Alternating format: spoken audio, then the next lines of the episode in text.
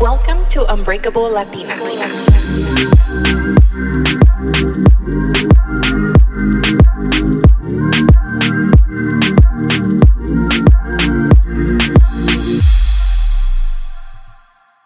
Hi, guys, welcome back to Unbreakable Latina. This is your host, Melina. I hope you're having a great day, whatever day you're listening to this on. It is Sunday for me. It's 1:30 p.m. and I have been nonstop this weekend. Actually, I've been nonstop since last weekend, and we took my mom to brunch for Mother's Day. It was a good time. The food was delicious, and my mom, my sister, and I had a great time. we had a server and my mom was like, ah, está guapo, está guapo para ti. And we have had the server before, like at another time. And I'm like, no, you guys, like, no. But after a couple drinks, I was feeling brave and like he was kind of like flirting back. And my sister's like, I'm gonna give him your phone number. And I'm like, no, don't do that. But then we walked out and I was a little buzzed. So I was like, screw it, go give him my phone number. So she did. She went to go give him my phone number. He's she's like, I don't know if you're married or you have a girlfriend. You could toss this if you do, but I like you for my sister. And he's like, Oh, okay, thank you. and I didn't think he was gonna text me. So I went about my day, got home, and I got a text message from a unknown number that said, Hola. And with my detective skills, I looked up the phone number and I realized it was him. So I texted him back, and the conversation died within like three text message exchanges. And my sister was reminding me that I need to start shooting my shot because you never know. And it got me thinking that a lot of the couples that I know, the girl has initiated like going out with the guy or sliding in the DMs. So if you are looking for a sign to shoot your shot to your gym crush or something, just do it ¿Qué te vas a perder? What's the worst thing he could do? Not text you or tell you he has a girlfriend? Nada se pierde. A lo mejor es el amor de tu vida. ¿Quién sabe? So I know I've been telling you guys that I've been really feeling like my life has been so repetitive and I'm so sick of feeling that way. So I made a pact to myself to do something fun at least once a week. I know that this might not be fun for some people, but for me it was. I went back to Pilates. I hadn't been in a couple months and the instructor was like, Melina, it's so nice to see you. Hope you don't go missing again. And I'm just like, oh my God, how embarrassing that she noticed. But it's a small class, so definitely she noticed. And I was struggling. It was hard, but I was sore all week. Ella mero iba a cancelar because me estaba dando hueva because this period week, so I was dying. Pero dije, no, we're gonna go and we're gonna feel good about ourselves. So I went, I felt amazing and I'm going back on Tuesday again. So I'm really excited for that. I definitely am to start going. I'm to try another studio that's closer to where I work and see um if I like it. But the downfall of that one is that I get off of work at 5 and it takes me like 10 15 minutes to get to the studio but the next class doesn't start till 6. But I feel like being in like a class setting really pushes you cuz you're suffering with the rest of the people that are taking the class. And when I go to the gym, sometimes I don't push myself because I'm doing it by myself. And I want to really get back into the groove of being that fit girly that I used to be because I've been a semi healthy girl, but I want to get back to being more healthy than anything because health is wealth. And let me tell you guys, the last week I had a freaking cold sore on my lip. So that's why I didn't record video because it was huge and it was estaba feito, se miraba feo. Anyways, it's gone. And then on Monday I wake up with the sty. So your girl's been going through it um but we're getting better. My eye is not as swollen anymore. I've been doing hot compress, uh, té de manzanilla, y ya mero se me quita. So I have to freaking go buy new makeup because once you have a sty, you guys know that you have to throw away your makeup porque se infecta otra vez if you don't throw away your makeup. I also this week started going on my pinchy mental health hot girl walks and they have made me feel so much better. Sometimes, not sometimes. I've been having really stressful days and I just want to go home and lay down and be and veg out. But I have made an effort to push myself to get up and put my freaking walking shoes and get out of the house and go watch the sunset and just de stress. It is the cure for a stressful day. So if you don't feel like going to the gym and getting your workout on, go for a walk. So last week on my episode, I talked about how I miss having family time and I'm really craving that. And one of my cousins listened to my episode. Shout out to Daisy. And she sent me a text during the week saying, Hey, I listened to your episode and we should definitely get together. We hadn't seen each other. I don't even remember the last time we saw each other. It's been a long time. The pandemic really, you know, it it paused a lot of the family parties, a lot of family things. And I think the times that we did try to get together, someone got sick or something happened, and it just kept we kept postponing it, and then you know, it's hard to get everybody together in one place. And my cousin said, Hey, are you free on this day? I said, I have plans in the morning, but we could meet for lunch. And we finally met, and it was really nice to just get together with my three cousins. Uh, one of them has two kids, and her husband also went. We had Blaze Pizza, we had ice cream, and we just sat outside and enjoyed the day and talked for like three hours. And it was really nice to catch up. And it just reminded me how we used to always get together during the weekends and have carne asadas. And I can't wait to keep those traditions going because I feel like the pandemic stole a lot of time from us, but it's our job to get to where we used to be.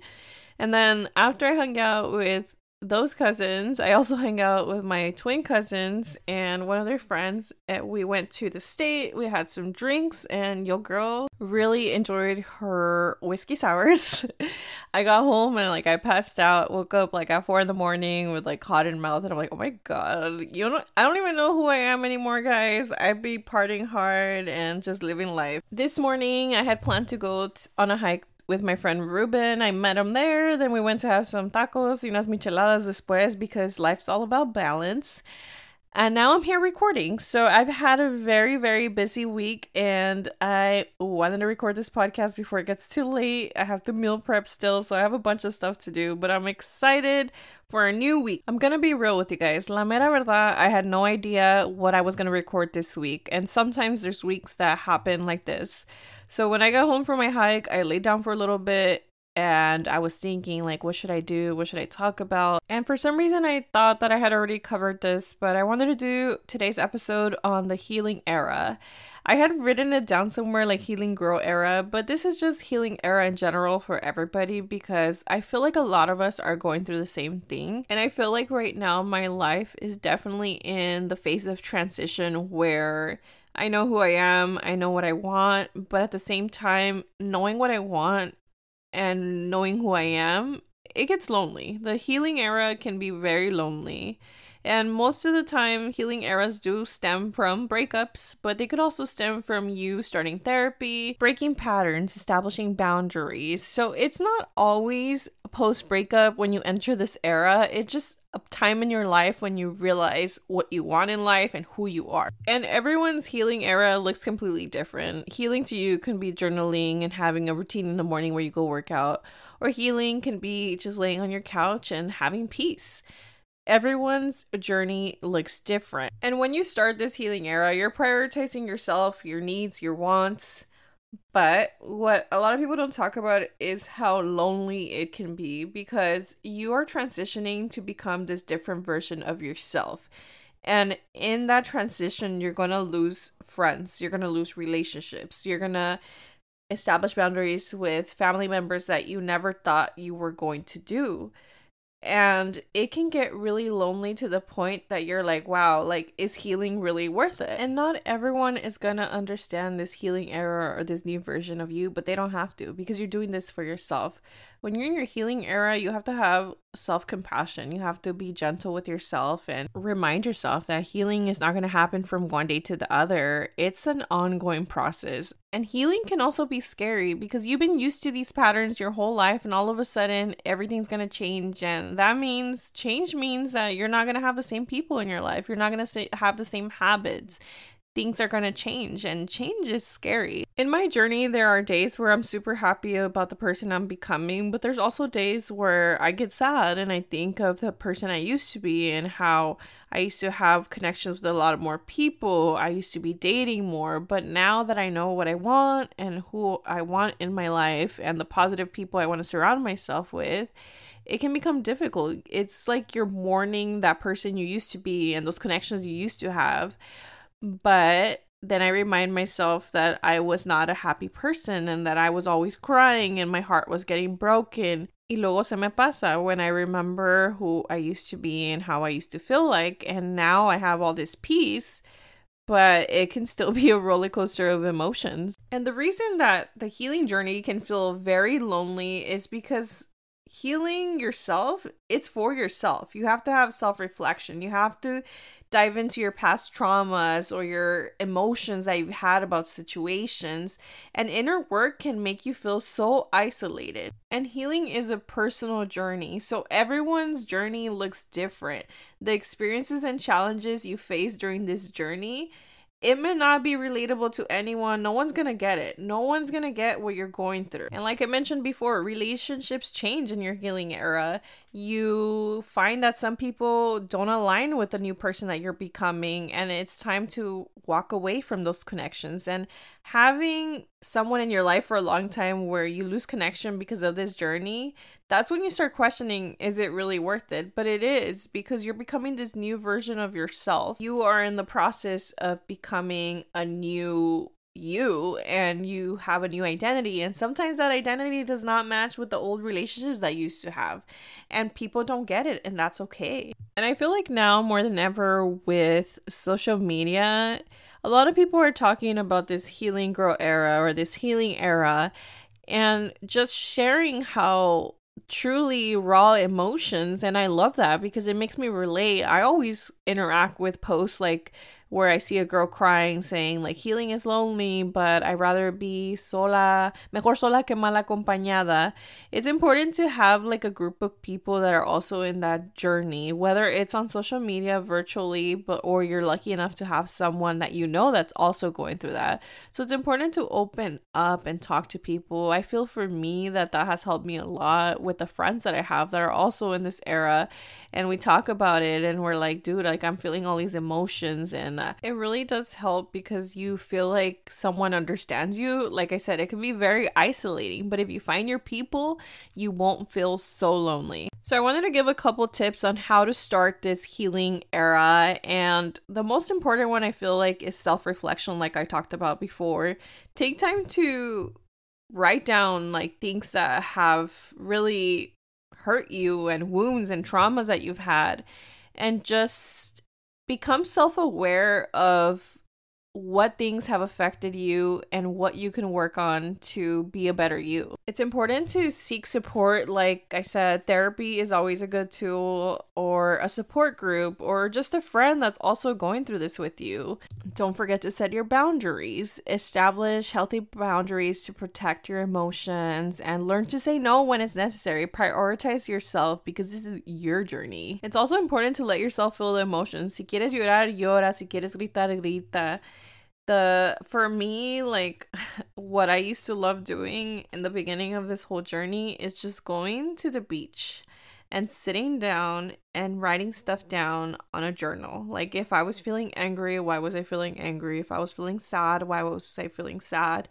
And just let yourself to process those emotions. Don't keep them in porque no te va a hacer nada to not cry it out honestly, for me, crying helps me so much. Sometimes you just need a good cry. And sometimes I do it weekly. It's okay. One thing that I found very difficult in my healing journey was letting go of resentment and forgiving people, including myself, because I felt mad at myself for letting people treat me like crap. And I also resented people for things they did to me. But once I got into this journey, I learned to just let go of those feelings. Somebody hurt you because it's more about them than you. And you have to remember that. And that's hard. It's really hard. I think for me, that's one of the most difficult things I had to do is realize that not everything was done on purpose for someone to hurt me and they probably have something else going on internally that causes them to not think about anyone else's emotions. This doesn't mean that you forget or you condone whatever they did to you, but or whatever you did to yourself, but it's just releasing that emotional burden because anger is not going to let you heal. It's going to hinder your healing it's important to try to remain positive and see the positive things in your life because you're gonna go through like i said it's very emotional so you're gonna go through a lot and say like wow like all this stuff sucks and this that happened to me and you could become a victim of your past or you could learn from your past and just be like, well, at least I'm not in that situation anymore. I've moved past it. I'm learning to heal. I'm going to be a better version of myself. And the most important thing is to celebrate your progress because one thing that I really noticed about myself is that back before my healing era, I would be very explosive and I mean that as if someone said something hurtful for to me, I would be like, "Why would you say that?" and just go off. Where now, if someone says something mean to me, I think about it, I reflect on it, and then I gather my thoughts and, you know, tell this person, hey, that was hurtful that you said this. Um, it made me feel this way. I've learned to process things and not explode because I used to do that. And it's not my best trait, but I am not that person anymore. And every time something happens and I'm like, wow, like that's growth. When I don't want to fight with you anymore and I don't want to be mean or say something mean or get even. And now I'm just like, okay, well, let me process this. And sometimes I even have to write it down if it means going on your notes app and writing your feelings and then drafting like a response to whoever says something hurtful to you.